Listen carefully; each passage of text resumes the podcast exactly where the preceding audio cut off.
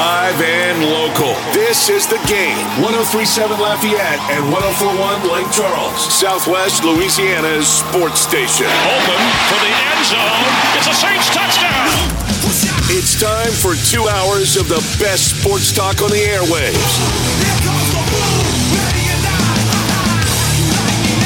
Here's your host, the blonde bomber, Jordy Hultberg. Good afternoon and happy Friday.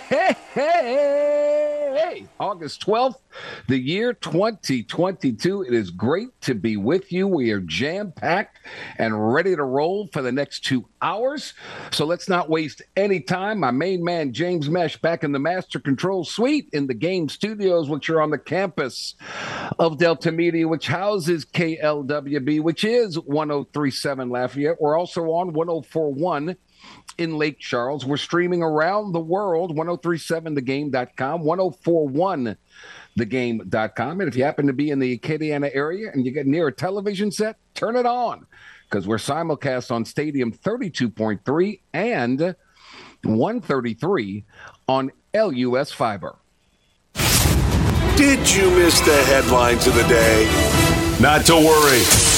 The Blonde Bomber has you covered. Here is Hultberg's headlines. All right. Well, in an unprecedented move, and we said it here first, the late Bill Russell will be the first NBA player to have his number retired across the entire league. The NBA made the move this week to make sure his transcendent career will always be recognized. And to that, I say, well done. Well done. Tom Brady missed Bucks practice Thursday with an excuse absence, and we've learned now that he won't return until after the team's second preseason game on August the 20th. Brady is dealing with the proverbial personal matter, and the timing of his leave was agreed upon before training camp, Coach Todd Bowles said. So let the speculation run rampant on that. Kentucky's John Calipari wants a new basketball practice facility, and he wants it now. Calipari said if necessary, he'll raise the money to build it himself with funds from his former players who've made it to the NBA. He said this yesterday on his team's trip to the Bahamas. He wants to build the facility in the center of campus and make it a multi use structure that also houses a sports science department, a nutrition center, and an interactive museum on the program's history. Here's where things got interesting. Calipari said, and the reason is this is a basketball school. It's always been that. No disrespect to our football team. I hope they win 10 games and go to bowls. At the end of the day, that makes my job easier and it makes the job of all of us easier. But this is a basketball school to which football coach Mark Stoops said, Basketball school? I thought we competed in the SEC. Hey, Mark, you're competing in the SEC but you are a basketball school. Just like we tell every basketball coach at LSU, guess what, dude? This is a football school. Plain and simple. Plain and simple. The Cubs won the second annual Field of Dreams game last night in Iowa. What what a beautiful concept, right? Um, the interesting part were organizers used a hologram to resurrect the iconic Cub announcer Harry Caray, who was popular, uh, credited with popularizing the "Take Me Out to the Ball" game. It was realistic It was kind of impressive. Um, it looked real life and real natural. Yes, indeed. Um, the New Orleans Saints will catch up with um, la- that later on this morning, uh, this afternoon, rather, excuse me. Uh, but the Saints had some transactions. They released Jaleel Johnson. They made the signings of Brian Allen, quarterback J- KJ Costello, and Jack Kerner official. Bryce Thompson went on the injured reserve after clearing waivers. Of course, first round pick Chris Olave out of Ohio State, the guy that's supposed to take the top off the defense. We heard from him yesterday, and he said uh, this when asked, Hey, dude, you're not in college anymore. You're in the NFL. Have you gotten better at getting past press coverage? Oh, yeah. I feel like I got way better getting, getting reps uh, over time and throughout the practice with great cornerback going against great cornerback. So I feel like I'm getting a lot better at that. And once I get better at that, I feel like uh, I'm be a, uh, a lot better in my game. Uh, you go up against Adebo and Lattimore and those kind of people, Gardner Johnson every day, you're going to get better and you're going to learn how to do it. The other first round pick, Trevor Penning, um, has. Is a work in progress. They knew exactly what they were getting in him. He's been in a couple of uh, altercations. He's calmed that down a little bit. And as the Saints travel to Houston today for their first preseason game tomorrow, Trevor Penning had this to say about learning the game the NFL way. Yeah, I'd say as a rookie, I mean, all rookies, you're basically learning a bunch of technique that just it's new to you. You, you don't really know much about it. That's anywhere you go. I mean, even going into, from high school to college, you learn a bunch of new different stuff. A bunch of stuff's being thrown at you. So, um, yeah, it it's a lot to learn, but it's kind of it's kind of starting to all make sense now. I can play much faster. I don't have to quite think as much. I can kind of just it's just kind of you just go now.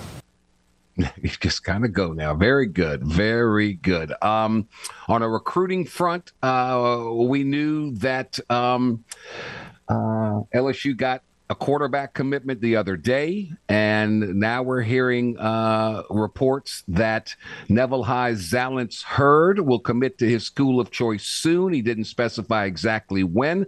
Heard is the top offensive lineman in Louisiana. It's one of LSU's biggest targets. And safety Kylan Jackson out of Zachary set to announce his school of choice tomorrow. Tomorrow. So uh, there you go with that. The Raging Cajuns are getting ready to have their first scrimmage of fall camp tomorrow. Um, let me tell you our guest list, and we'll we'll explain all of this. We'll find out about yesterday's scrimmage um, for LSU. Wilson Alexander of the Advocate will join us here in just a few minutes to talk about that. Uh, Larry Holder will shuffle in at his normal time slot from the Athletic. We'll talk the Saints. We'll talk NFL talk with him. Uh, we'll open up hour number two. We'll get the very latest on the McNeese Cowboys. Jim Gazzolo will join us uh, on that. George Faust from KLFY Sports will give us all the latest updates on the Raging Cajuns. And then George Becknell, James Mesh, and I will uh, knock it around the park uh, with everything and anything that's out there. Yes, indeed. So um, those are just some of the things out there. Um, last night in in um, football, NFL football, not that it really matters. The Giants beat the Patriots 23 21.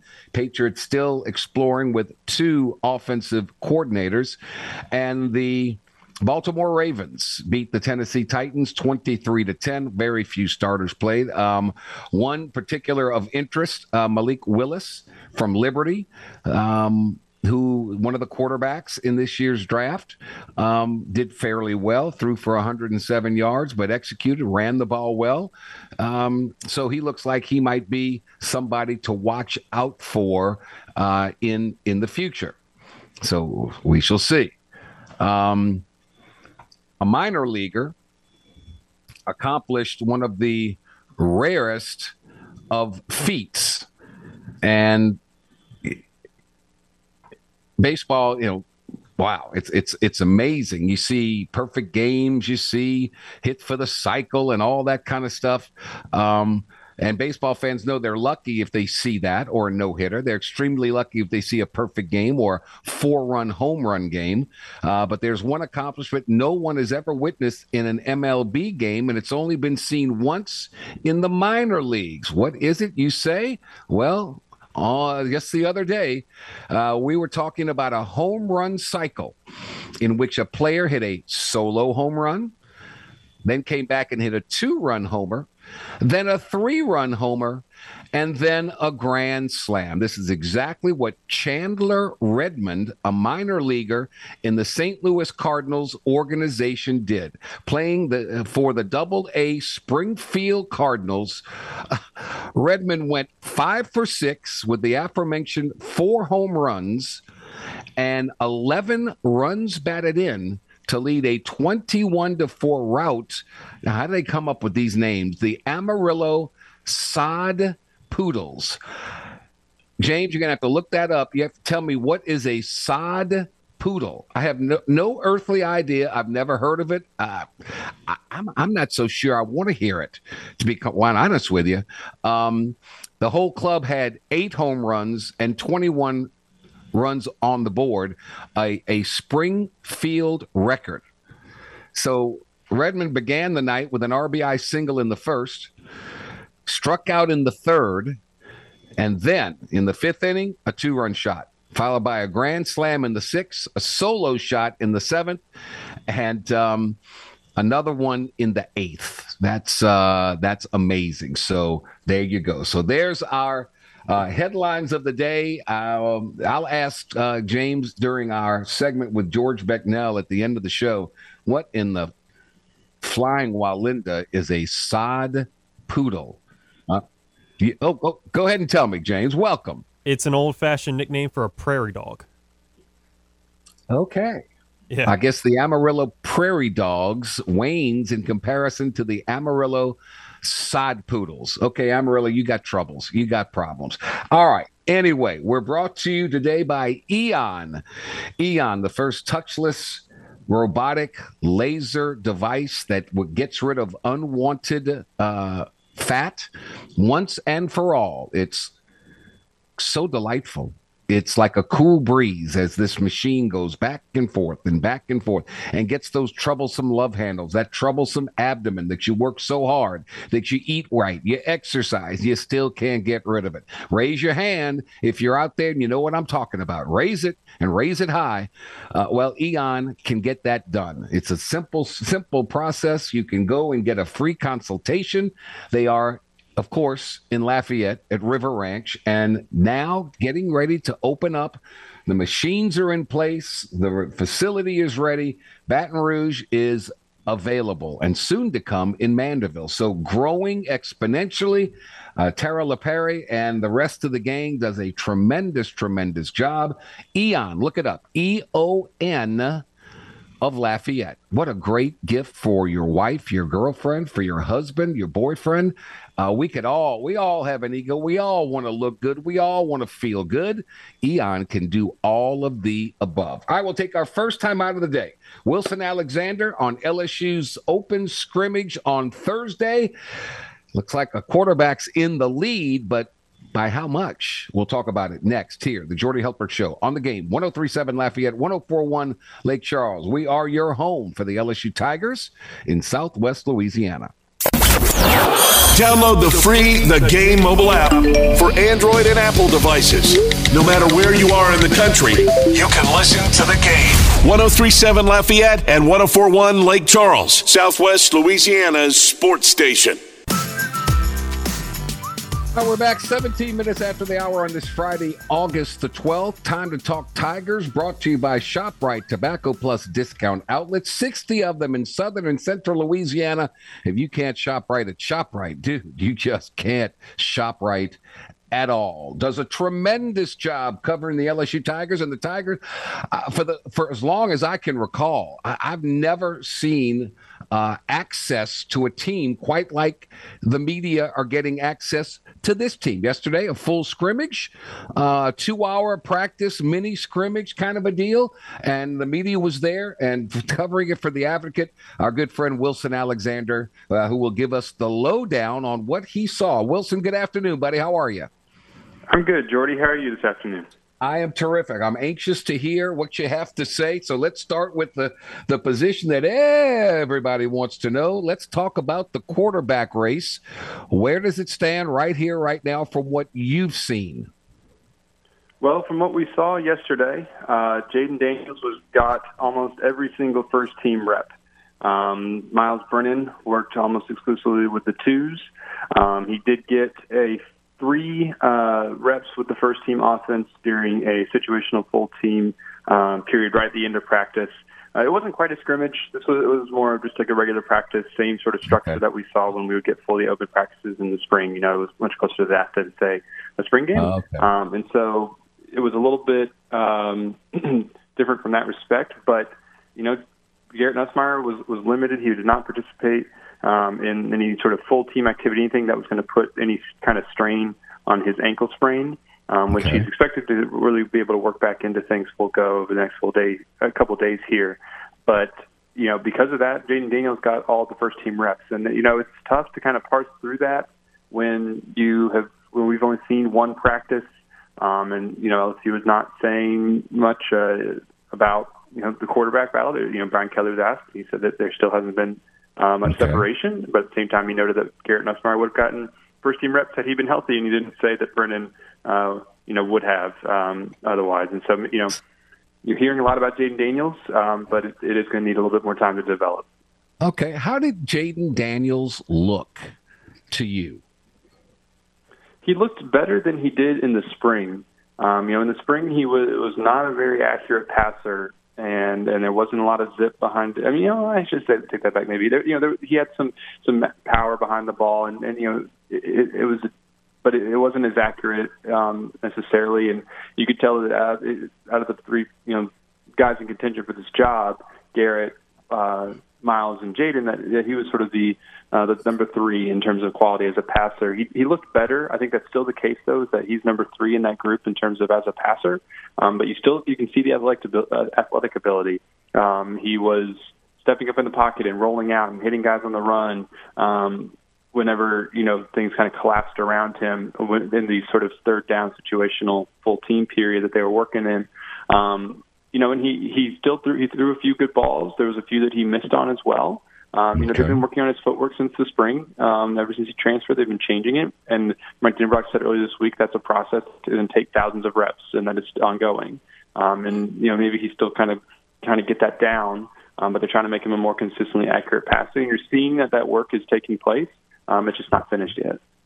Okay. Um, Wilson Alexander of the Advocate. I heard that uh, even though he was taking all second team um, drills, uh, except for, as you mentioned, a couple with the first, uh, Myles Brennan had the best throw of the day for a touchdown. Yeah, you know, this was during a a very sort of stripped down drill, sort of like a read option thing, and there was it was almost like one on ones for the receivers and the DBs. And Brian Oh, okay. Thomas burned Jalen Davis Robinson, who's a true freshman corner, uh, down the sideline, and, and Myles threw it. Yeah, a perfect ball. You know, Joe Foucha was late rolling over in coverage uh, from his safety spot. Um, you know, maybe the coverage he wasn't supposed to be there, what have you. But he was, you know, Brian Thomas was wide open, and and Myles hit him uh, down the si- uh, sideline for a, a really long touchdown. And you know, you've seen that throughout Myles' career. He can make those Yeah. kinds of throws. Um, Yeah. He was also a little bit hesitant when he was uh, at times during drills. Um, a little bit late to get to, you know, his maybe his third, fourth read, um, and it was a little bit inaccurate at times. But you have to kind of throw in a little asterisk there because he was working with the twos and the backups. That you know, maybe he doesn't have that timing down with all of those guys yet. But yes, to answer your first question, he did have the best throw of the day. Okay. Um, uh, Wilson Alexander of the Advocate, as we're 23 days away from the start of the season, um, decisions will have to be made. It appears to me, from what I read, um, the offensive line still, st- seems to be a little bit consistent with Will Campbell from left to right. Will Campbell, Tre'Mond Shorts, Garrett Dellinger at center, Miles Frazier, and Anthony Bradford. I keep hearing those names consistently. Um, I, have they come to a decision there? Is that is that the feeling you get? It seems like they're getting closer, and I think a lot of it hinges on Garrett being able to handle that center spot. This is a position that he's kind of learning on the fly. Um, you know, he would have gotten a lot more reps at center back in the spring if he hadn't been recovering from shoulder surgery, um, but he was, and he, he was only able to to work, you know, in a very limited fashion. And so now that he's actually able to play in full team periods, you know, he's having to learn how to make the calls and snap and step at the exact same time. But physically, you know, he's what they want kind of in a center. Um, and, and that seems like if he's able to settle in at that spot, which he's kind of in the process of doing, that this looks like it might end up being that starting five. Um, I don't think it's set in stone just yet. You know, Mike Denbrock said uh, earlier this week that, it, that it, they were still in that identification process of trying to find the Right. best five starting linemen. But for a few practices now, that's the group that we've seen out there. Running backs uh, lost one, um, but uh, three are there. H- how are they looking? They're looking solid. You know, we haven't had a great look at the running backs yet. Um, you know, they didn't do any sort of like inside run uh, during practice yesterday. It, it wasn't really a day heavily focused on the running backs. Um, so probably going to be something that's better answered in you know maybe a week, a week and a half down the road. But what we have seen is that this is going to be a true running back by committee situation. I mean, Brian Kelly said that, and um, I don't think he was kidding. I mean, you know, the all right. Noah Cain has been getting a lot of first team reps, and then you know, but he's been rotating with John Emery and Armoni Goodwin and Josh Williams too. I mean, Josh Williams made probably one of the most understated plays of the day yesterday in a blitz pickup. You know, they really trust him on things like that, and okay. he'll get some running, some playing time too. A former walk on who has since earned a scholarship. Uh, that's some of the offense. I know that um, Jack Bech and Chris Hilton uh, didn't participate. They were there, they were watching, but they didn't take place in anything. So we'll we'll skip the wide receivers for now. But the biggest concern for me, how does that secondary look? It actually looked like it had a pretty good day yesterday, and it's interesting the way that they're um, some guys have stepped up. I mean, Brian Kelly, you know, has expressed concern about the secondary, and for good reason. You know, this is a yeah. group that was completely remade through transfers, and you just don't know how they're going to mesh together because they haven't all played on the field at the same time. Um, right. They seem to have a pretty solid day. Uh, didn't other than that one play we talked about, nothing really got behind them at all. Um, there was a one play like where Malik Nabers had a great you know touchdown on a slant route, but like the secondary was looking pretty good, and it was interesting who they had out there. Colby Richardson is a transfer from McNeese State. He was running with the ones. So was Major mm. Burns, who's a sophomore safety who started five games last year before a, a lower leg injury um, that had kept him out even through the spring. Uh, he right. was running with the ones too, and, and that's with you know, and then Sage Ryan as well. He was also with the ones, and these are some guys you didn't maybe think would be starters um, because of Greg Brooks and Joe Foucha transferring over from Arkansas. They're proven starters in the SEC, and that, they still not, not, but they're clearly you know, getting some run with the with okay. the ones is a, maybe a good sign for the depth that LSU was creating right. in the secondary, which was probably the biggest concern because it looked like Jarrick Bernard-Converse as a guy who's like, you know, first team All Big 12 selection at Oklahoma State. You can probably step in and start right away, but you were concerned about the depth past guys like him. That seems mm-hmm. to be getting mm-hmm. better.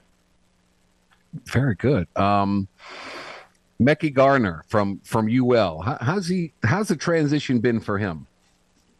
It was maybe slow at first um, back in the spring, just to get transition to LSU and um, playing against the athletes that they have at receiver. Um, but he stands out as somebody who, I mean, is just really big for a corner. He's six two and 217 pounds now, and you can see it just when he's on the field. He's, he's a lot bigger than some of LSU's players at that position. Um, you know, he was playing primarily with the second team yesterday, and then that was the most um, time that we've seen um, mm-hmm. the, at the cornerback spot. Um, if he doesn't end up starting, you know, then he'll be a, depth piece for them. Um, but okay. he's probably still in contention, uh, maybe for that backup outside corner spot. Um, but maybe he can push for starting time too.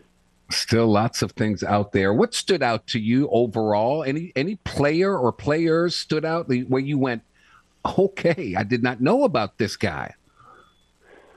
Someone who comes to mind, just that we haven't talked about yet, is Mason Taylor, who's a true freshman tight end. Tight end has been this position that ever since Brian Kelly got here, um, he has said that it, it hasn't been quite up to what he's been looking for. You know, there's a lot of concern expressed about the depth there. He said over summer very plainly that they wouldn't be able to run multiple tight end sets because they didn't have enough depth at that position you know, quality depth of that position to be able to do it. And they like doing that. Him and Mike Denbrock like having multiple tight ends on the field when they can.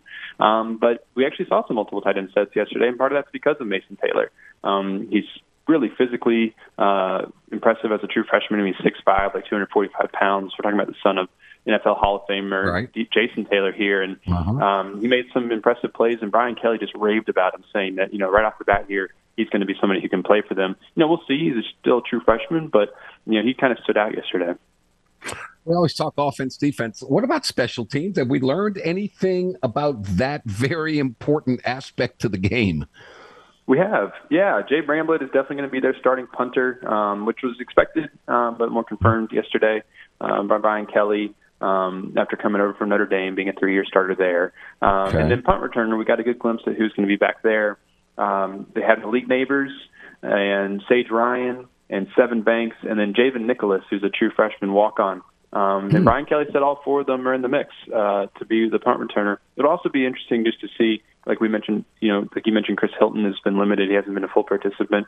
Maybe he would also be in the mix there uh, okay. when he gets back. But for now, it's those four. They feel good about them. The rest of it, in terms of kick returner, kickoff specialist, and field goal, is all yet to be determined.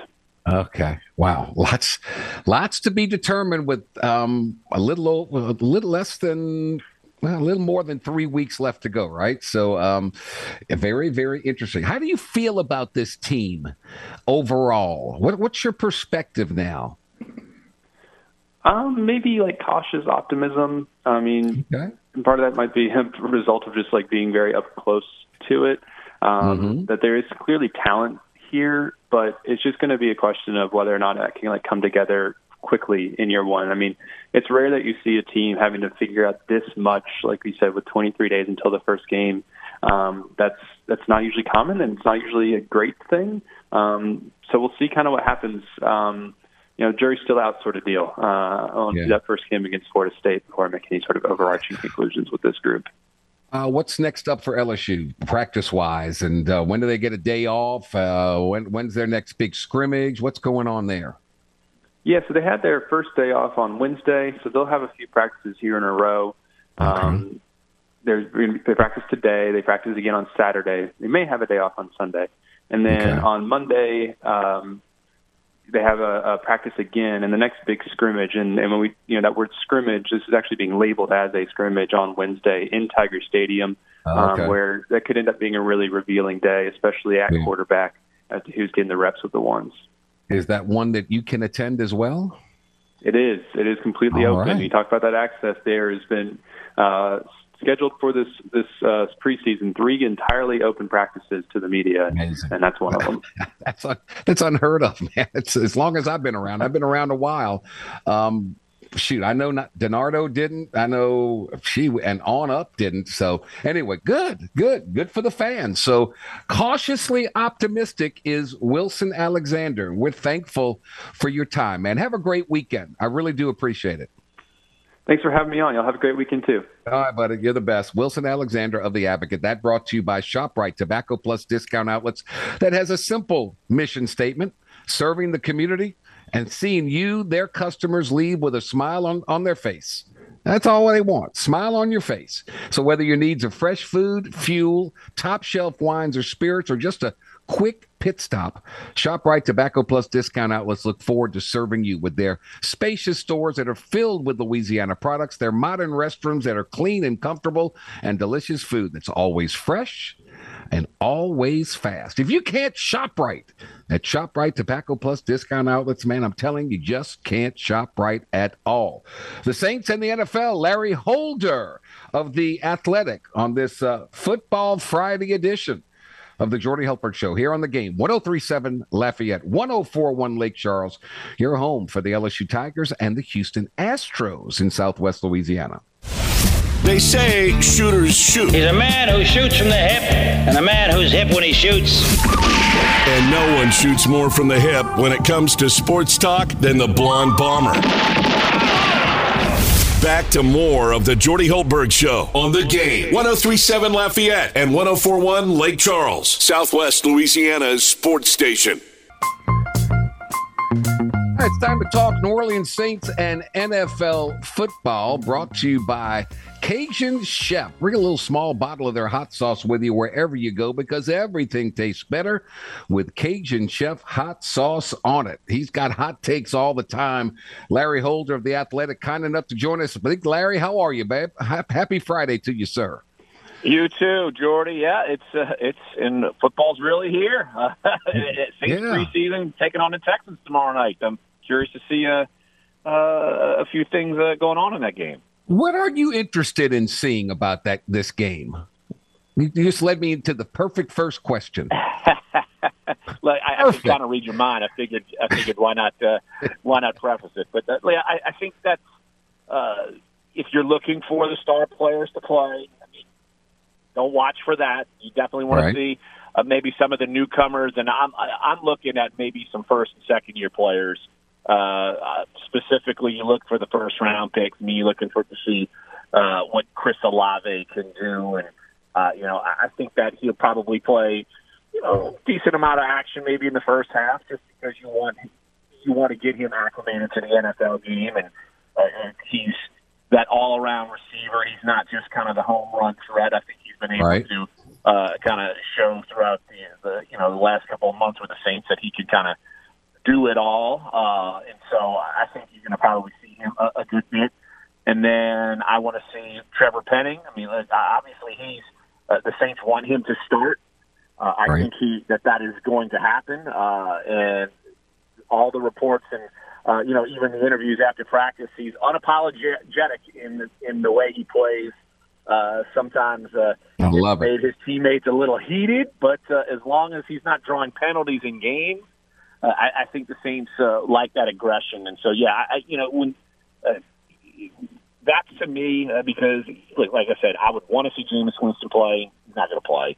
So uh, if I'm gonna, and like Michael Thomas, I would be shocked if he played, even though he's mm-hmm. you know practicing and such. You're not gonna, you wouldn't play him here anyway. Even if he was completely healthy, you wouldn't be playing him here anyway. But yeah, I, I think the first two, uh, uh, the first two picks, I think uh, most fans are going to be most curious to kind of watch those two guys play. Uh, Larry Holder of the Athlete. I don't think there's many positions up for grabs, but apparently there's some depth issues in one position that because they keep bringing in guys and, and, like Kiko Alonso comes in for one day and says, "Eh, I can't do it anymore. I'm retiring." But linebacker seems to be the one position out there where the Saints really aren't completely comfortable. Is that would that be accurate? Yeah, I would agree. Uh, I mean, you know, it's and part of it is that we haven't really seen someone like Zack Baun elevate like the Saints thought he might have when they drafted him. Uh, you know, I always thought that was an awkward fit uh, when they drafted him because I mean he was primarily a pass rusher, and they were trying to kind of mm-hmm. shoehorn him in to being more traditional linebacker. I mean that hasn't panned out. So, uh, and then your starters, uh, and you're basically starting two linebackers now. I mean, so you have Demario Davis. We right. all know that you know, and Pete Werner hasn't really practiced much at all. Uh, and I think they're probably uh, being cautious with him because they know they don't have a lot of depth. You know, week one, I'm sure he's going to be starting, but they're definitely going to be cautious here. And so, uh, say in this preseason game, I'd be shocked if Demario Davis plays. So it, yeah. it's going to be a bunch of guys like Zack Baun and a bunch of names that you're probably not really familiar with. And so uh, it's it's a spot where usually uh, the Saints have been – pretty decent in depth, but this is if there's one part of the team that lacks depth there, and I think the Saints are going to kind of keep their eyes out once cuts happen because uh, you know they, they cut down to 80, then to 75, and then you know to 53.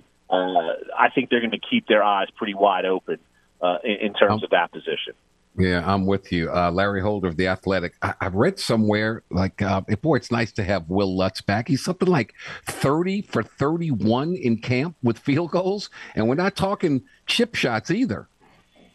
Yeah, it's funny when Lutz was at his best, and this was, uh, you know, back when I covered the team on a daily basis. I would even put on Twitter that I quit charting his field goals in practice because he made them all. And then uh, he he would respond at me. He's like, Larry, just follow your heart. You can keep charting them. So he responded to me on Twitter that uh, he still wants to. He, he wants everybody to know that he's uh, darn near perfect. And look, he is. He's a weapon that man. You imagine if you had him last year, you might win it two more games and make the playoffs. Yeah. Uh, you know, yeah. it, it just goes to show you uh, how how clutch he has been uh, ever since coming to the Saints. Uh, you know, a bunch of years ago. You know, he, heck, remember they cut both kickers and then they brought him in uh, at the advice of the Ravens and uh, and uh, John Harbaugh and Justin Tucker. So yeah, it, it shows you that uh, you need a reliable kicker, especially even just with extra points. I mean, we, you know, the, the Saints yeah. were the Bermuda Triangle basically last year before him and then after him, uh, yeah. uh, and he really stabilized the position. So yeah, I think that is that is something that is definitely not talked about as much, but when we're getting to the regular season and you know the Saints you have a reliable field goal kicker, uh, it, it's really a different ballgame. It helps you change the strategy of what you do as a as a head coach, making yeah. decisions, and as a play caller, as an offensive coordinator. Last year, I mean, did, did, the Saints play more quarterbacks or did they have more kickers? Or, or, were they, I think they were about the same. Didn't they have like four kickers and four quarterbacks play? Well, they definitely had four quarterbacks. And I, man, kicker, I feel like I, I've lost track of count. I mean, to be honest, so uh, who knows? Uh, I was surprised Taysom Hill didn't kick. I mean, he did in high school. Why not just have him kick, uh, right. uh, even though he was banged up? But yeah, it's uh, it just goes to show you that uh, when you are really hurting at kicker, I mean, it, it really one kick can cost you a game. or win you a game. And the Saints really lacked that. The Saints were fortunate when you know when they were winning division titles. Who was kicking the ball? It was Will Lutz. Yeah, Larry Holder, the athletic, is is the toughest. And you do all these, uh, uh, and for years and years, and you've been very accurate with your final roster. Uh, and looking at this team, is the toughest position to decide upon? Is it going to be the uh, the wide receiver position because they got a bunch of them, or is it something else? I think in terms of players who can actually contribute and play, I think it will be wide receiver, and it's it's something that I think maybe they trade one. Uh, that would be something I okay. think like a team like Denver. I mean, they lost Tim Patrick, who was kind of one of their three top receivers. He went down earlier in camp, and uh, you know, I was kind of thinking maybe Denver might give the Saints a call, uh, trying to mm-hmm. maybe pry away Tre'Quan Smith or, or Marquez Callaway, someone like that. Uh, but it, it's it, it, hey, it's at least a good problem to have because we're talking we're talking about guys who played a lot last year and aren't even going to crack the starting lineup with the uh, Michael Thomas being healthy. Uh, I know Jarvis Landry, obviously, he's going to be involved in the mix, and Chris Olave. Mm-hmm. So, uh, mm-hmm. you know, at least you, it, the fact that you're overloaded there gives you maybe some op- some options. I don't know. Maybe you trade a wide receiver for a linebacker. I don't know. Yeah. I, I think that I do think though that the Saints I'm not saying they are, but they probably should be uh, fielding yeah. calls and maybe shopping around because they're okay. overloaded there. And they got some other young guys that have kind of, uh, you know, they, they've made some noise here and there in, in training right. camp that they might want to develop. And also, you look at it, Jordy, that you want your bottom receivers to be able to play special teams. I know yes. Callaway can return kicks. Deonte Harty, he's your primary guy, so yeah. in returning kicks, so he's he's kind of a shoe in there. Uh, mm-hmm. But you would want them to to be like in the special teams action, and right. maybe that that might be what Callaway ends up being. Uh, you know, hmm. if, if the Saints go with six receivers. Makes perfect sense. Um, Larry Holder of the Athletic. Let's go around the NFL now. Apparently, you know, the Saints are playing Houston tomorrow night, preseason game number one. Houston's quarterback before being traded was Deshaun Watson. Now Watson says, Hey, man, I'm willing to accept an eight game suspension and a $5 million fine. I think the NFL wants to take a full year and pay him nothing, which in my mathematics tells me is a heck of a lot more than $5 million. What, what's going to happen here?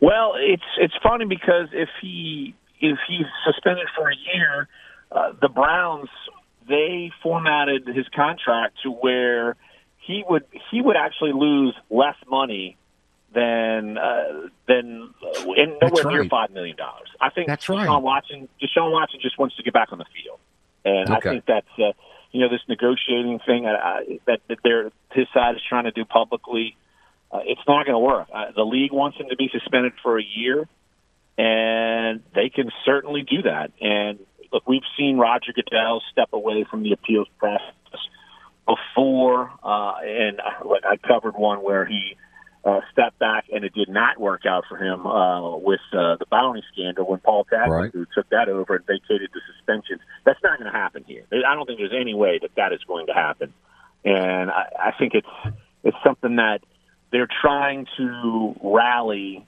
publicly to, for a lighter sentence. And I, you know, they're just basically trying to see if the NFL bites, and I don't think the NFL is going to bite. I, you know, I, maybe it becomes 12 games, you double it, but I know the league wants him to be suspended for a year. So it's, I think it'll be certainly double digits, and I, you know, I'd be, I'd be surprised if it's not a year. I mean, I've said that all along. I'd be surprised if it's not a year. All right, Larry Holder, of the Athletic. Tom Brady um, missed two practices over the past week. The Tampa Bay Buccaneers. He didn't practice on Thursday, and according to Coach Todd Bowles, he won't be back with the team anytime soon. Um, even after the the, fir- the second preseason game, which we will played August twentieth, the thing that that uh, kind of chuckle I chuckle at is apparently this was something that they agreed upon before training camp, personal matter. So I'm trying I'm trying to, you know how we are. We're trying to figure what the heck would that be? Um, that he knew something was coming up well before training camp started, and so he's going to miss uh, these couple of weeks. Come on, Larry, what's the inside scoop? I'm just going to make uh, uh, you know, uh, I'm going to make a deduction here, uh, you know, and deduce that he's basically just going to go on vacation. That's yeah. really what I'm thinking of. Like maybe that's that's the only thing I can think of. You know, it's I don't think he's moving his kids into college. I don't know if they're old right. enough yet. Maybe I'm wrong. He could be 45. He could uh-huh. certainly have college age kids, but I'm thinking it could be as simple as a vacation and said, hey, this is what I'm going to do. We want to do it. I don't need training camp, which he doesn't.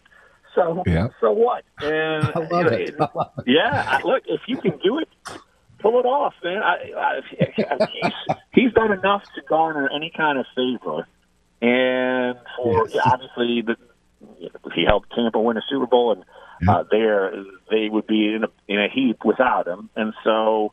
He, what does he need training camp for? I mean, he's got a rapport with his teammates, it's, and he went for the first two weeks, and you know, I, I think it's uh, I think it's a story that uh, if you could pull this off, you might as well try to pull it off, and he did. So I'm, I'm kind of with you. I'm, I think it's vacation. I think it's kudos to him that he could actually yeah. pull this off.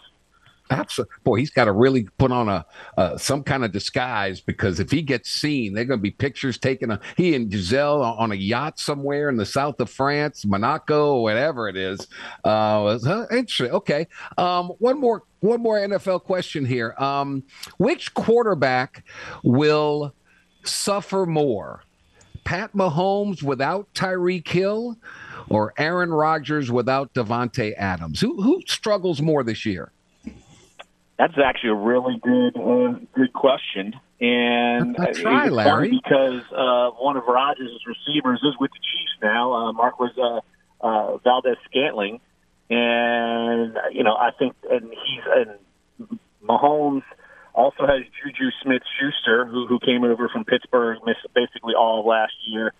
Uh, I, I feel like Patrick Mahomes is probably in a better spot than okay. maybe Aaron Rodgers. I mean, his top receiver coming back is Allen Lazard.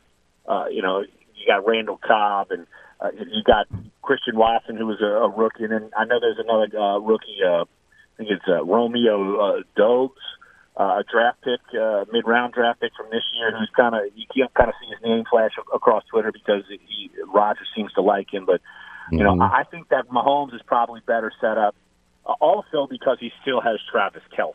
I mean, that yes. is a huge factor that they still yeah. have him, and he's a matchup nightmare. And, and the Packers do not have that element at tight end.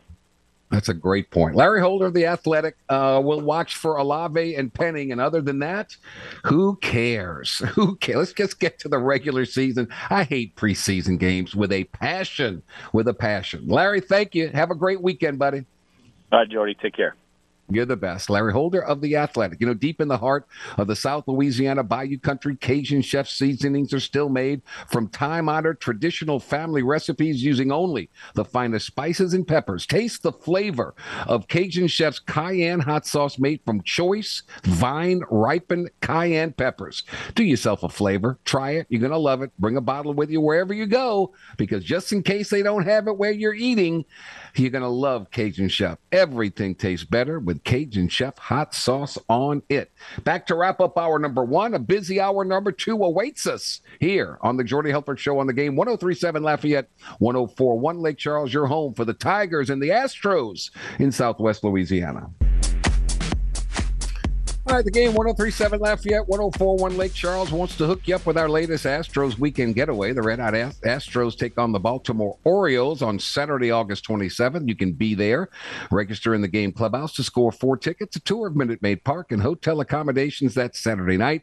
Astros weekend getaways are powered by Butcher AC, Le Meridien, Houston Downtown, and the game Southwest Louisiana sports station. We also uh, want you to join the game club Clubhouse at 1037thegame.com or 1041thegame.com because once you become a member of our rewards club, you'll have the opportunity to win some excellent prizes. How about a $150 gift certificate to Mr. Lester's Steakhouse at Cypress Bayou? How about a $50 gift certificate to the Acadiana Bar and Grill or a $25 gift certificate to Mabel's Kitchen? But you can only score these great prizes by becoming a member of the Game Clubhouse at 1037thegame.com or 1041thegame.com. It's it's free, it's simple. So go sign up today. Coming up, hour number two. All you McNeese Cowboy fans, we got the latest from their fall camp. All you Raging Cajun fans, we got the latest from their fall camp. And then we'll just uh, kind of kind of talk a little bit about this and a little bit that, about that. Jim Gazzolo, George Faust, George McNeil, James Mesh, and myself. A busy hour number two. We'll be back with that and more. The Jordy Hultberg Show on the game. 1037 Lafayette, 1041 Lake Charles. We're your home for the Tigers and the Astros in Southwest Louisiana. Live and local. This is the game. 1037 Lafayette and 1041 Lake Charles, Southwest Louisiana's sports station. Open for the end zone. It's a Saints touchdown. It's time for two hours of the best sports talk on the airwaves.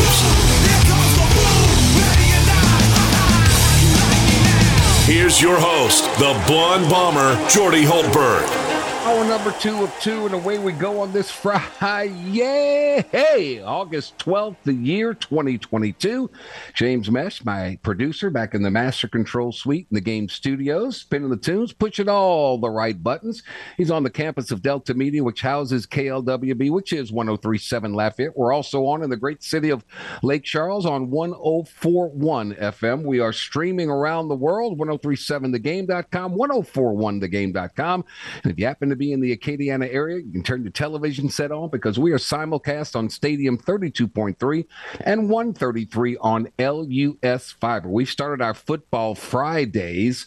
Hour number one, if you missed it, we got the very latest on LSU's practice slash scrimmage from Wilson Alexander of the Advocate, Larry Holder of the Athletic, all the latest on the Saints and the NFL. Still to come, George Faust will join us with all things Raging Cajuns, but we begin hour number two we go to the Southland Conference. All the very latest on the McNeese Cowboys. There's only one person that does it, and nobody does it better than the sports editor of the American Press and a friend of our station. He takes over and does a great job when one of us are on vacation.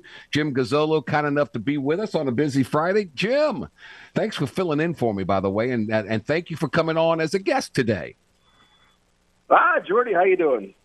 I'm doing well. Um, how the Cowboys doing? Uh, not so well.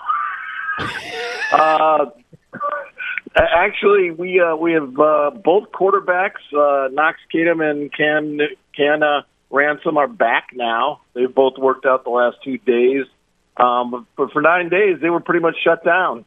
Ah man, both quarter. You can't do much without your quarterback. Um, what is your impression no. of Gary Goff? Uh, completely different guy. Uh, the guy for the first. I've said this before. For the first time in uh, six years, and really first time in four administrations, uh, he's the head coach that wants to be here. He isn't looking yeah. for his next job like the other guys have been right when they walked in the door. That's good. That's good. All right. He calls his offense the air raid attack. Is he going to be throwing that ball like um, 50, 60 times a game? I think that's the, the thought if he has his way, but he has very much said all along uh, he will do what the defense dictates. So if there's eight in the box, he will throw the football. If there is eight uh, defensive backs in, in, the, in the secondary in that, he will run the football. Um, he had 3,000 yard rushers last year at Valdosta State, so he will do whatever is easiest, I think, to move the ball. Okay. Um, you told me the quarterbacks are finally back. What kind of weapons do they have offensively? Running backs, wide receivers? Are they they got some good skill position people? Uh, they are a completely different team. They have 58 new out of their 110 people. 58 are new. 15 wow. are transferred portal. They are more skilled than they've ever been in the last 15 years. Um, they have gone all over the country to get from San Diego State, from Utah, from Colorado State. They are a completely rebuilt, different looking team. How's the chemistry? How do you get all those? How do you get 58 new guys in and just all of a sudden, boom, here we go? That's that's the big question. That's that's the biggest question is when do they mesh? Will they mesh? Um, are really the biggest concerns I think for him. I mean, he, he lost his entire secondary, went to the portal, and got four guys from uh, F, FBS schools that have playing time. But how do they? How are they going to fit together? Especially a lot of them didn't come in until summer, so they're yeah. really learning under the gun, and that's that's the biggest thing because their first game is uh, number two Montana State in Bozeman, right. and that's uh, right. that could be a, that could be a rude welcoming. yeah, yeah. That's, I can think of worse places to go for a game than Bozeman, Montana. I mean, that, that might be uh, the American press may have to send you up there a couple of days early and stay a couple of days late. I mean, that could be a mini vacation. that, doesn't, that doesn't happen. That doesn't happen. I know it doesn't happen, but boy, wouldn't it be great if it did? Holy Yeah. cow! It looks it looks like a great place to watch a game, um, and uh, you know it's it's it's a great challenge for them. But the reality is, the second game I think is the bigger bigger game for the program. That's at Rice. At Rice, okay, that, that's that's a winnable game. I think. I really do. Well, that's the that's the game that will set the tone for if they can move to FBS because that's the teams they have to beat. How they travel, um, how they play against them, kind of sets the tone for are they ready? Where are they if they're really considering moving up? Is that a is that a legitimate goal, and you think that's doable? That is the only goal. Okay. Uh, that is the only goal, and they are on the short list of Conference USA. Oh, wow! See, you're full of info, Jim. You just got you just got your pulse. you, you really Well, do. but- I, I I did not know that. Yes, uh, but then again, I've been on the short list for probably a lot of women for a date, but never got a date. So I think that whether whether they actually make the call or not is a different story. Uh, there you go. Understand. Well, you got a very um, aggressive athletic director, and uh, the the improvements there are, are quite noticeable. So that's terrific. You mentioned uh, we got look if whether you're talking LSU or UL or whoever, everybody wants to know who the starting quarterback's going to be. I know they've missed about nine days, but prior to that, is there anybody got the advantage at that position? Well, they'll tell you no, but I think if you watch them play, uh, it, it's going to be the Georgia Southern uh, transfer uh, sophomore Cam Ransom. I think if he doesn't win the job, it would be an upset. Um, Knox Kadum comes from Virginia Tech. Walker Wood came from Kentucky a couple of years ago. So they have three FBS guys who have played football uh, at the higher level. But you don't go out and get Cam Ransom in the middle of summer if you thought you were settled at quarterback. So I think he's probably the guy. He looks the part. 6'3", 210, Wow. left-handed, throws a deep ball, can run. He looks the part. Now let's go over this schedule. You you mentioned Montana State, September the third. They, they'll be a heavy, heavy, heavy underdog in that one. Then you go to Yes. Rice, September tenth. What do you think the odd the, the line will be on something like that? Uh, the, McNeese has a history of playing very well against FBS uh, mid majors. Obviously, not as much on the big majors, but uh, they've had a lot of history of beating Middle Tennessee State. Uh, they've beaten they beat Florida Southern, pounded them. They scored 56 on them when last time they were in Florida. I think they'll play well against Rice. Um, Okay. and and I think I think you're looking at a 10 point game, and I think that game really will set the standard for the uh, for the season more than the even the first okay. game. That is the turning point of the season right there. You'll beat Alcorn State in your home opener, I believe, on September seventeenth. Well. Um, yeah, Miss, Mississippi College. What? Who? What? What's that? Anyway, that's at home on the 24th. So now, um, hopefully, you're three and one, and you're going into to league play with. Isn't Incarnate Word kind of a pretty good, good football school? They uh, they were the last two years. Now they lost their quarterback to Washington State. They lost their coach to Washington State. They actually got LSU uh, former LSU quarterback and former Nicholls quarterback Lindsey Scott Jr. God, will be their quarterback. He is uh Lord. he is Mr. Traveler of the Southland. He is the him. Marco Polo. He's the Marco Polo of college football quarterbacks. Yeah, he's uh, he's, he's America's guest. He stops everywhere for a night. So, uh, but he, that's uh, you know, he got beat out at Nicholls at the end of last year. So I, I Yeah. don't know what they. He did not look good the two times he played here last year. I'll be darned. Texas A&M Commerce. Uh, you you got to tell me about that one. You got to tell me about that one. Division two school Okay, coming so up. that's a that's a Um, W. And- I am I am on record as saying when somebody asked me who's going to win the Southland, I said I didn't know two weeks ago who was going to be in the Southland. That's a So- great point. That is a Um, great Commerce point. is a new program. Um, They're Division Two. They're coming up. This is their first transition year. I think a lot of them they'll, they'll have an awful lot of look like Tarleton State if, Okay. if that and McNeese beat them the first time last year. I think uh, they better win that game. And, yeah, and then two back-to-back tough ones, I believe. You got to go to Thibodaux and take on Nicholls State on October Yes. 22nd. Then you got to go back home and you got to take on Southeastern. Uh, they- they- those are two tough clubs, two well-coached teams. That's going to be interesting, I Yes. think. Yeah, I think I, I I'm picking Nicholls to win the conference. I think uh, Okay. their their schedule really lightens up for them. They get both Southeastern and McNeese at home. They don't have to play Incarnate Word in a conference game. They play them at home in a non-conference game. Just kind of a bizarre last minute. Oh, look, who yeah, that's got crazy. Um, That's crazy. Yeah, it, it's that was just done because basically Lamar came back and Incarnate Word came back at the last minute. Right. They had to throw something together to please everybody. Uh, but then those are the two games that I think will decide McNeese's season. All right. So what, what's a what's a doable what's a what's a comfortable record that you think when you look at this schedule and you and you see what you've seen so far, um, lots of new players, new coach, lots of skill p- position people. What's realistic? What's doable? Um, I think six and five is acceptable. Seven and four is probably the high end. I, eight and three is a is a dream season. Seven Okay. and four and six and five is about right. Maybe maybe if you go to Houston and beat Rice, maybe that uh, eight and That three comes changes true. things. That'll we shall things. see. We shall see. All right, Jim. I'm going to talk to your uh, to your boss, and I'm going to make sure that uh, let's see if we can get you to Montana a little bit early and stay a couple of days, man. You can either go do some of that trout fishing in the streams and see the mountains, and and maybe find the Duttons up there, and uh, you know, and uh, Yellowstone and all that kind of stuff. Why not? I I I just hope the airport's clean. I just hope the plane lands. That's all I ever worry about on travel.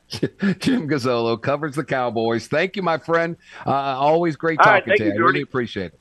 All right, we'll take a quick time out here. When we come back, we'll shift uh, down the I 10 corridor, coming back uh, east. It's time for the Raging Cajuns. Fridays with Faust here on the Jordy Hultberg Show on the game 1037 Lafayette, 1041 Lake Charles, your home for the LSU Tigers and the Houston Astros in Southwest Louisiana. There's no better way to wrap up the work week than talking with the man regarded as the king of Acadiana sports media, KLFY Sports Director George Faust. It's time for Fridays with Faust here on the game. 1037 Lafayette and 1041 Lake Charles, Southwest Louisiana's sports station. George, happy Friday, buddy. How are you? Oh, doing great, man. Happy Friday to you. Uh, looking forward to the weekend, and uh, as we kind of inch closer to not having weekends, you know, it's going to be all football. Get those honeydews in quick because you're fixing to be off the market, big fella. All right, September it. 3rd, the Lions of Southeastern invade Cajun Field. Hey, what's Cajun Field looking like these days? It's some new improvements? What's going on there? They, they're still they're still kind of working on uh, on that. They're they have a bunch of. I, I talked to Bryan Maggard a couple of weeks ago. Uh, they they're they're in the works of trying to make everything kind of more updated. Uh, I think their next phase is to to to continue to get funding so they can renovate Cajun Field. So uh, they're they're getting to that point. They've got some uh, ideas of what they want to do. Uh, they're going to put up a new press box, which uh, is is a necessary uh, thing that they need there because their press box is outdated. Um, And uh, and and and and definitely uh, going to kind of improve the surrounding area. But uh, they're, they they've got a plan. They're working towards the plan, and uh, and I think uh, you know hopefully sometime soon they'll they'll see some start seeing some uh, real uh, kind of uh, progress towards that. Towards that. The, the thing about it is, uh, uh, Dr. Maggard brought up was like they, they want to secure the funding and, and make sure they've got that kind of all those those ducks in a row before Yeah. they start any kind of construction. Yeah, I got great ideas. Uh, I just don't have the money, so I understand exactly where. I think we're all in that boat. Uh, I know one thing for sure: they won't, won't uh, run out of food anymore, right? Because they they had that problem at one point in time last year. That's not going to happen anymore. No, no, that, that won't happen. That, especially around here, you know, you, you could probably just uh, if you if you did somebody did run out of food, you just walk down a, a little bit and, and That's right. somebody else will offer you something else. A very intriguing crack- opener, Southeastern. Louisiana. Yeah, very intriguing opener. Southeastern Louisiana comes to Cajun Field September the third.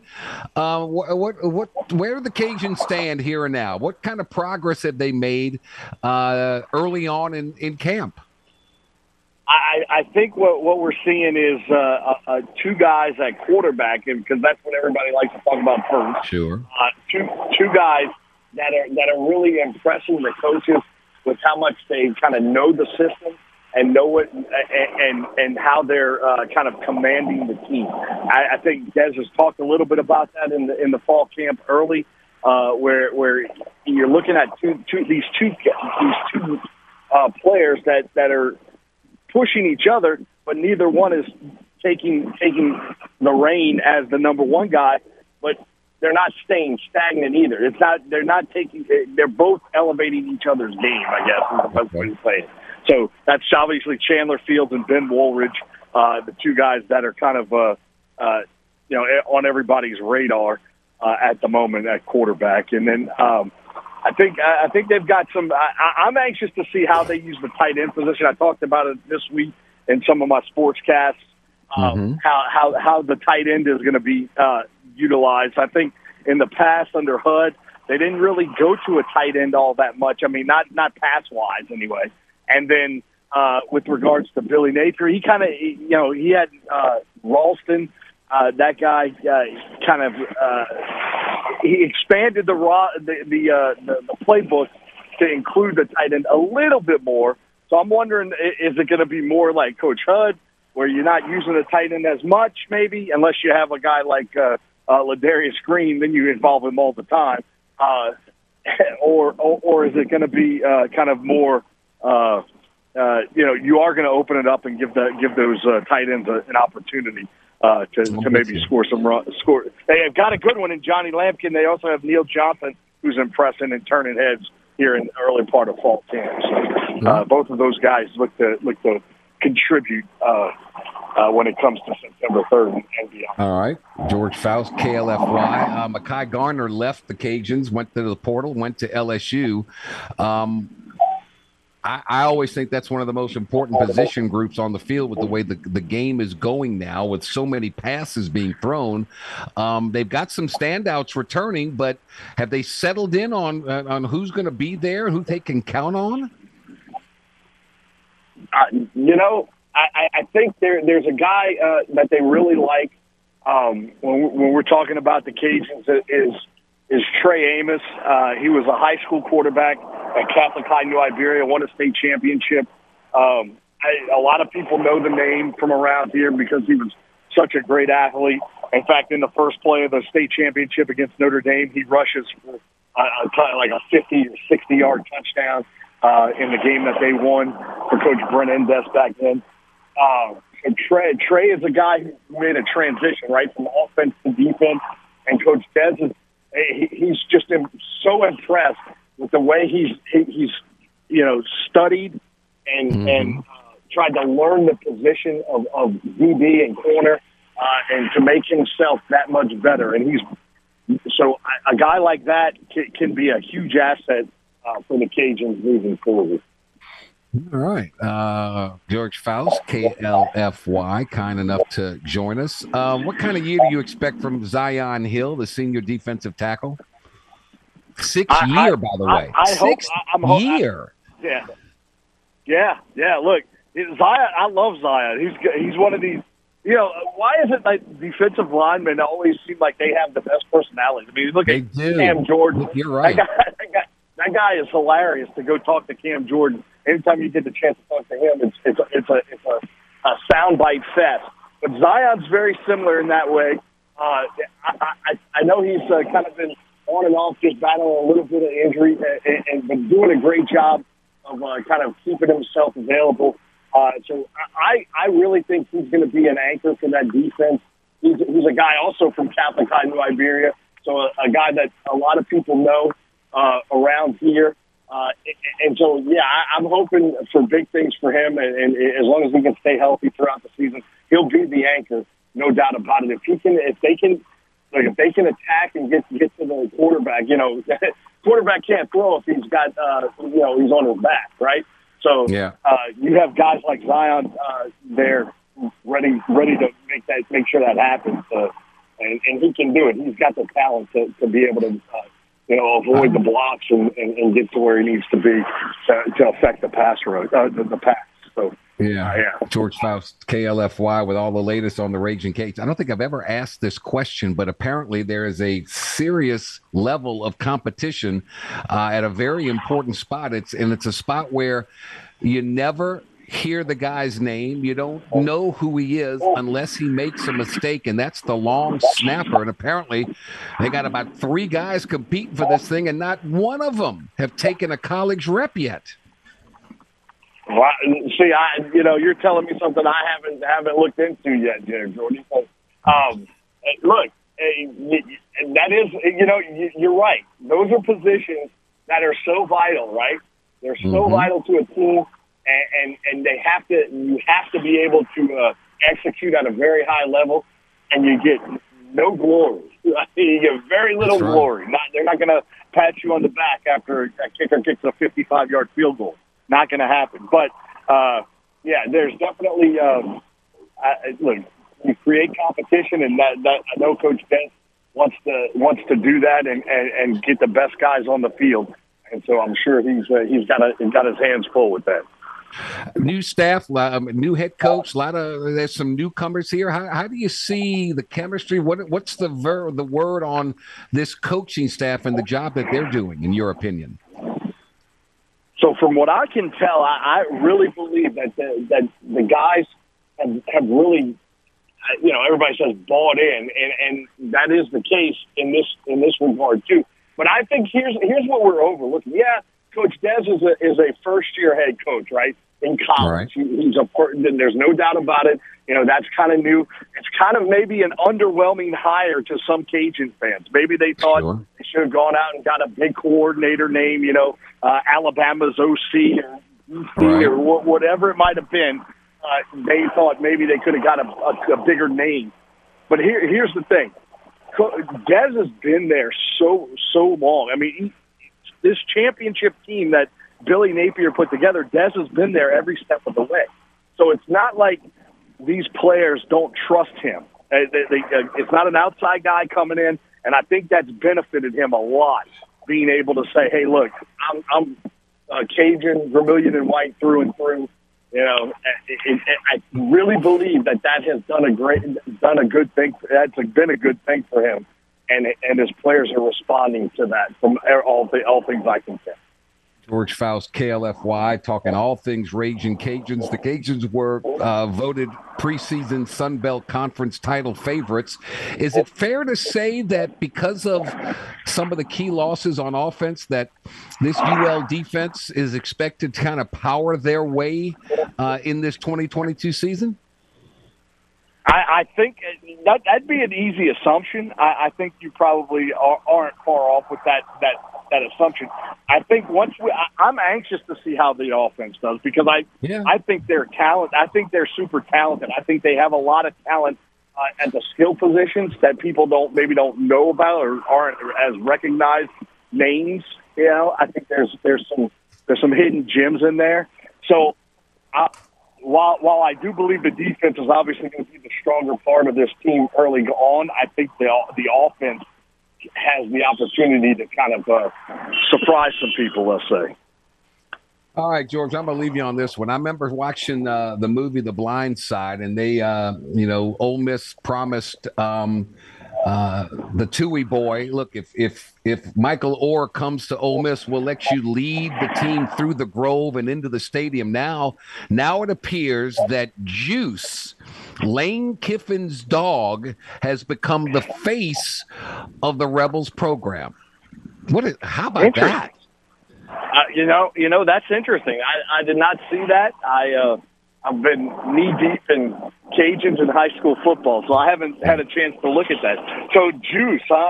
So is, instead of a shark, it's going to be uh, Lane Kiffin's dog. Is that He's what we're going? I, I just I just think they need to just go back to, to Colonel Reb and look up the story on. Colonel Reb. It's it's uh, it's it's it's a great story of how they came to use Colonel Reb. So uh, trust me, trust me, Juice is a five month old golden English lab Kiffin's daughter wanted a dog. He got. The dog's at every practice carries a uh, uh, one of those pro cams wrapped around uh, on his head and with this nice. contraption around its waist, and he goes all over the field and taking pictures, and he's getting more hits than anybody in social media. Juice, look it up. Juice is going to lead the Rebels through the Grove and into Vaught Hemingway Stadium. Trust me. Walk, well, mark well, look, my word look, on that one, George mark Faust. It down.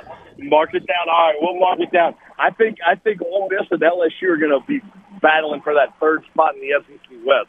I think it's uh, Alabama and A and M, and then Ole Miss and LSU, kind of three four or four three or th- however you want to uh, what if, hash that out.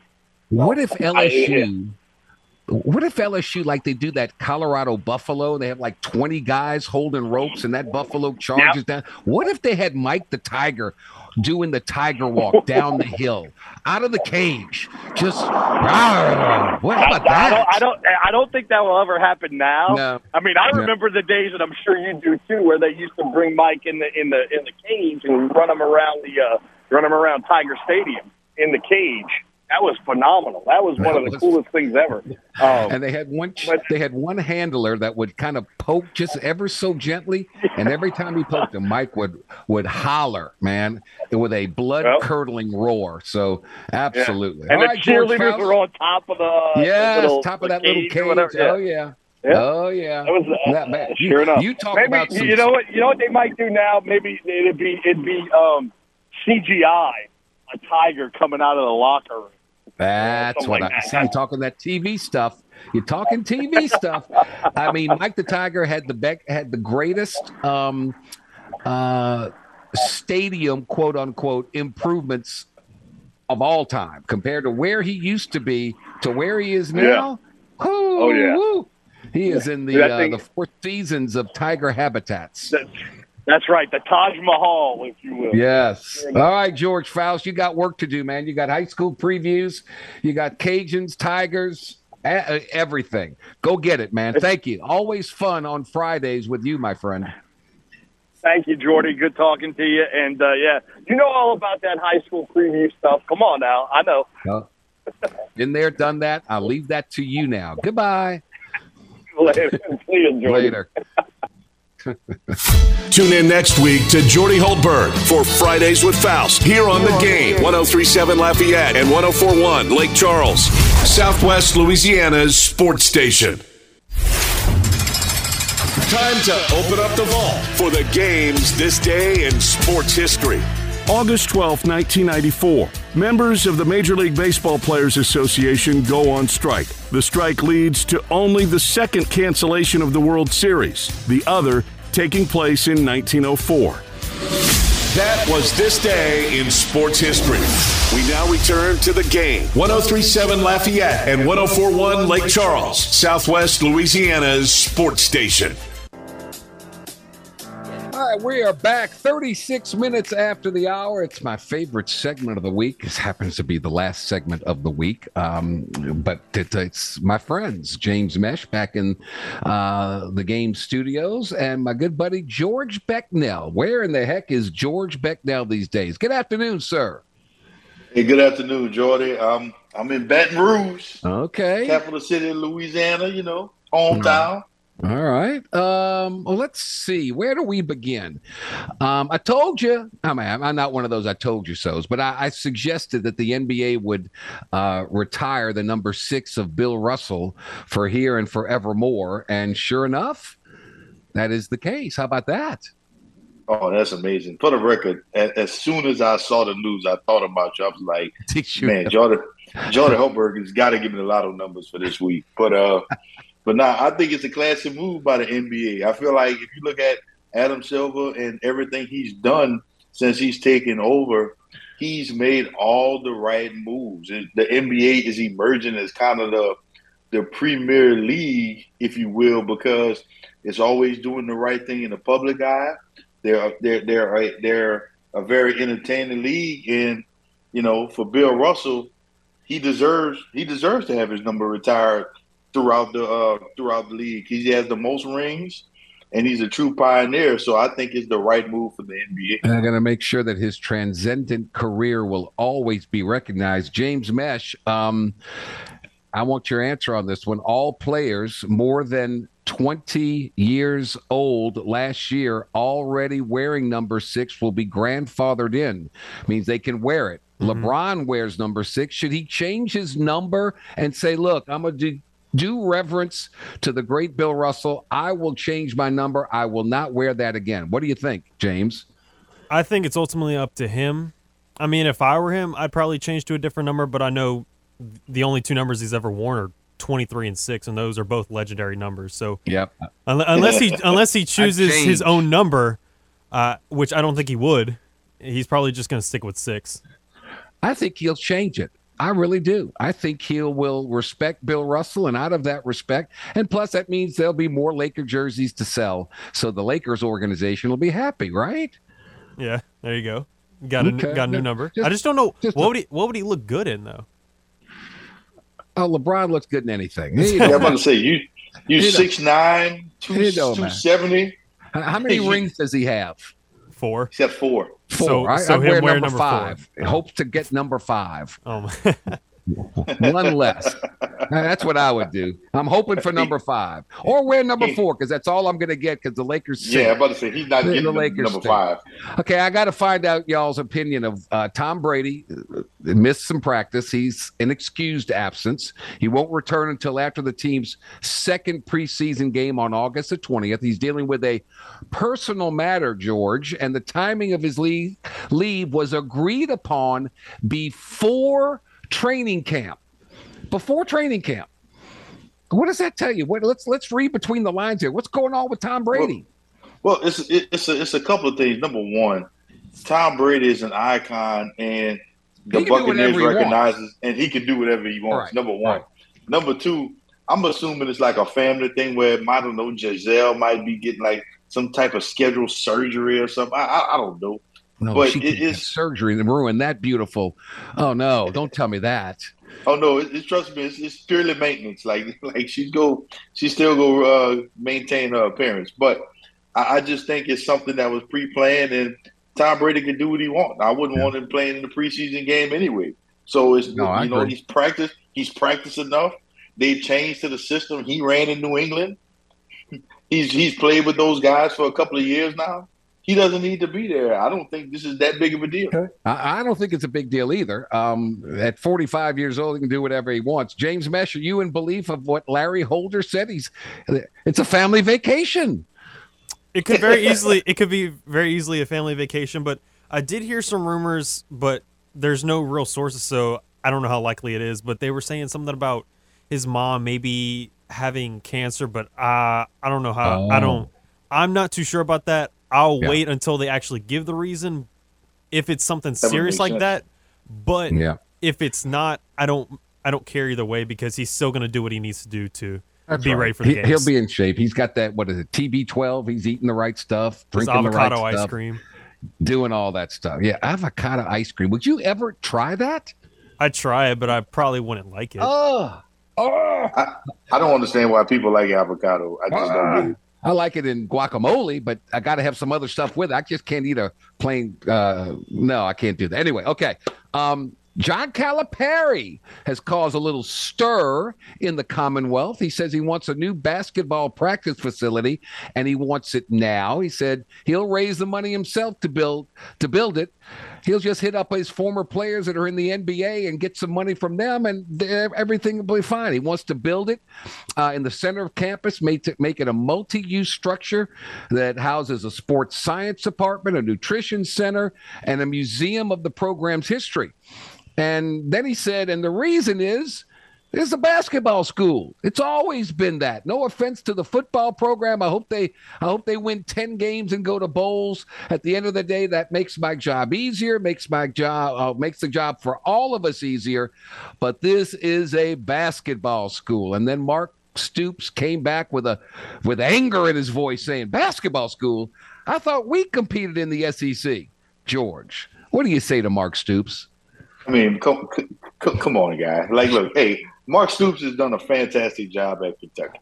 I, I can't take nothing away from it, but come on, dude. You know, this, Kentucky is a basketball school. It Yeah. always has been a basketball Yeah. school ever since Adolph Rupp, all the way down to uh, Pitino, to, uh, to Pitino, Joe and- B. and- and- Hall, all those yeah, guys. Joe B. Hall, Tubby, Tubby got a title. Yeah. You know, uh, it's, so it's always been a basketball school. Now I think Cap is doing this out of you know out of desperation because Kentucky doesn't have that stature that it once had. you Yeah, know? they- yeah. Yeah, they, yeah, they're not the cream of the crop in the SEC no more. And I could, and there's nobody on earth that's more excited about the fall of Kentucky than I am. Maybe you, but you know that's that's why he's doing it to try to get some recruiting ground. But yes, Kentucky has always been a basketball school and will always be a basketball school. Yeah. Sorry, Mike Stoops. Uh, uh, James, what, what's your what's your thought about Stoops? Is is, is he is he crazy or is he uh, is, is there a method to the madness? I think there might be a method to the madness, kind of what George was talking about. This could almost be like a recruiting technique where it's like, look, I'm dedicated to this program and I'm looking to get people like you. Do we all know that this is a basketball school? Of course. But if this was two coaches from the same university, this would be behind closed doors. This this was this I feel like was pre-planned. Oh, okay. I I just think Cal is um is exuding his power. And ano- they were in the Bahamas when he did that, so it's not the whole uh, full-fledged media that's uh, here to, to to talk to him. But he wants he wants what all these other schools are getting, and uh, he wants a practice facility for his basketball team. So so good for him. Good for him. All right. Uh, the Saints, George, play their first preseason game on Saturday, tomorrow, against the Houston Texans. Do you care at all? What, what do you want? What do you want to see? What are you looking for? So, so Jordan, I'm looking, I'm looking at two things, right? Because we know the defensive, the defense is already amazing, it's already elite. Um, we got some changes on the offensive line. We got some changes at, at left tackle. Terron Armstead's not there anymore. Yeah. So I want to see how the line does, how the line holds up, and I want to see who emerges at tight end. You know, is Taysom Hill going to be a good run blocker? Is is, is Trautman finally going to step up and do his thing? That's my and, boy. and I, and, and- and- yeah, I like him, and I want to see who's going to be the back, like who's going to be the backup running back. Is it going to be Mark Ingram or is it going to be somebody else? Okay. Those are the things I'm looking for, but I'm not going to watch it live. I'm gonna record it and I'm gonna go back and I'm gonna watch it later. I, I don't. They, they're playing against the Texans. They George is well going to the against- club. George is going to the club. Well, you know, I'm, I'm gonna give me. I'm gonna go get me a little sushi. I'm gonna step out on the on the on the town tonight. You know, There you go. go over you- go go overlook the river. I got you, James. Do you do you watch preseason football? And if so, what do you want to watch about the Saints? I usually do. I will also be watching it live because I'll be writing a blog blog post gamer about it. Ooh. But what I what I Nice. do, I like what I'm looking at right now. I'm curious to see how the rookies are looking. Trevor Penning, Chris Olave, Yeah. and even the undrafted rookie in Abram Smith. Is he gonna finally shut people up Right. about the questions of like, why are we not getting another running back? Well, Right. let's see if Abram Smith's finally the guy because we've seen the contract and we've seen reporters talk about it, but the fans themselves have been wanting a veteran running back. Well, it's like we've seen plenty of history of undrafteds like Pierre Thomas, not as known, Yeah. and Khiry Robinson, but I really liked him when he was a Saint. Like you can you Yes. can get quality running backs, and you don't even have to draft them. Preseason NFL games are I treat them exactly the same way as I treat college spring games. I don't care. I don't care. I, I'll read your blog to find out, but 99% of the guys that or 90% of the guys that play tomorrow ain't going to be playing when the season kicks off. So I could care less. Give, give me the stars, give me the starters, and let's when they play for keeps, that's when I'll watch. Here's one for you. Uh, Dolphins tight end Adam Shaheen um, was traded by the Dolphins to the Texans, but Shaheen failed his physical with Houston. so guess what? He's back in Miami. Now, how would you feel if you're Adam Shaheen, George? Well, I'd have mixed feelings. Number one, you tried to trade me. Now, now you're stuck with me. yeah. But at the same time, at the same time, you you you rather be catching passes from Tua Tagovailoa or would you from whoever the Texans quarterback is? Davis so, Mills. That's true. That's you kind of, you, you, know, Miami or Houston. You know, I guess so they're still kinda, paying him, right? So you, yeah. you, love the one you dance with. Exactly. You, are getting what Warren Sapp said it best. You're getting paid a king's ransom to play a child's game. He's, he's going to be fine. Man, all right, uh, James Mesh, you are a uh, Astros fan. Uh, Michael Brantley has season-ending shoulder surgery. The team announced today. Um, he went on the injured list June 27th. Mm-hmm. He was hitting 288 with five homers. Is this a big deal, little deal, or no deal at all? I consider a pretty sizable deal. He's been a major contributor for the Astros Unfortunately, he hasn't been in the lineup very much recently because he was on the injured list. But you also did trade for a bunch of people in Mancini and Vázquez and Will Smith. So Will Smith's a relieving pitcher, but hopefully you'll see Mancini more in the lineup because we've only seen him slightly over half the time in the nine or ten games that he's yeah. been traded to the Astros. He's only played in five or six of the games. So hopefully he lands in the lineup more often to hopefully make up for Brantley hottest team in baseball is the Los Angeles Dodgers. They've won 10 in a row, 16 games up over the Padres. They got 77 wins. The Mets have 73. The Astros have 72. And the Yankees have 71. George, would be you be shocked if if we get down to the final uh, uh, the final four and it's the Yankees versus the Astros in the American League and maybe the Dodgers and the Mets in the National League? Would you you be surprised if anything else changed? I wouldn't be surprised at all, Jordy. Uh, okay. Those are the four teams in baseball who played the best this year. I, am gonna say though, don't count out my Braves. They got hot. You know, they won like 15, 16 in a row a while back. So, yeah. you know, they they could they might come back on the Mets, but I, I wouldn't be surprised at all. I think I think the Dodgers by far the best team in baseball, in my opinion and you know it you know it might be another Dodgers World Series win. What is that? Three out of four years, or four, three out of five years, something like that. Mm-hmm. So I, I, wouldn't be shocked at all. James, you got a dark horse anywhere uh, in baseball? The Padres do intrigue me. Okay. Since you you do have all that star power now, I just wonder if you're able to actually make it through with it in, you know in the Pod, you know what the Padres remind me of? Who they, they got all that star power. They remind me of the the Los Angeles Angels. There's something amiss. Yes. There's something amiss. I don't get it, but I understand they made the trade and Soto and all that stuff, but I don't know. Like you, know. you expect them to to do something with it, but hmm. at the end of the day, it's like you got to prove it to me. Yeah, exactly. Exactly. If I'm Mike Trout and Shohei Ohtani, I'm going to the Angels and I'm pulling a I'm pulling an Anthony Davis and a Kevin Durant. Get me out of here. I know the weather's great, but get me out of here. I want to go someplace. I want to play in the postseason. They never play in the postseason, and they got the two biggest stars in baseball. Makes no sense. Get them out of there. Start over, Angels. Start over. All Maybe right. Mike Trout's a football fan and likes to be free during football season. Yeah, maybe so. I can't believe that. All right, George, go have fun getting your sushi overlooking the river. Thank you so much. We'll talk to you next Friday. Um, and James, uh, we got one more segment to go. So uh, we'll take our final time out here. The Jordy Hultberg Show on the game, 1037 Lafayette, 1041 Lake Charles. We're your home for the LSU Tigers and the Houston Astros in Southwest Louisiana. Stay with us.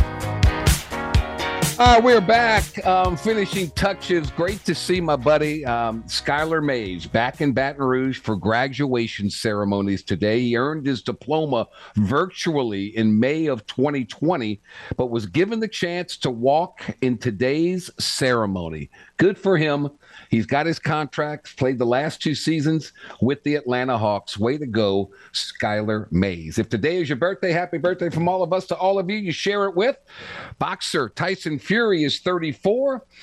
Great tennis player, 14 major titles. Pete Sampras is 51.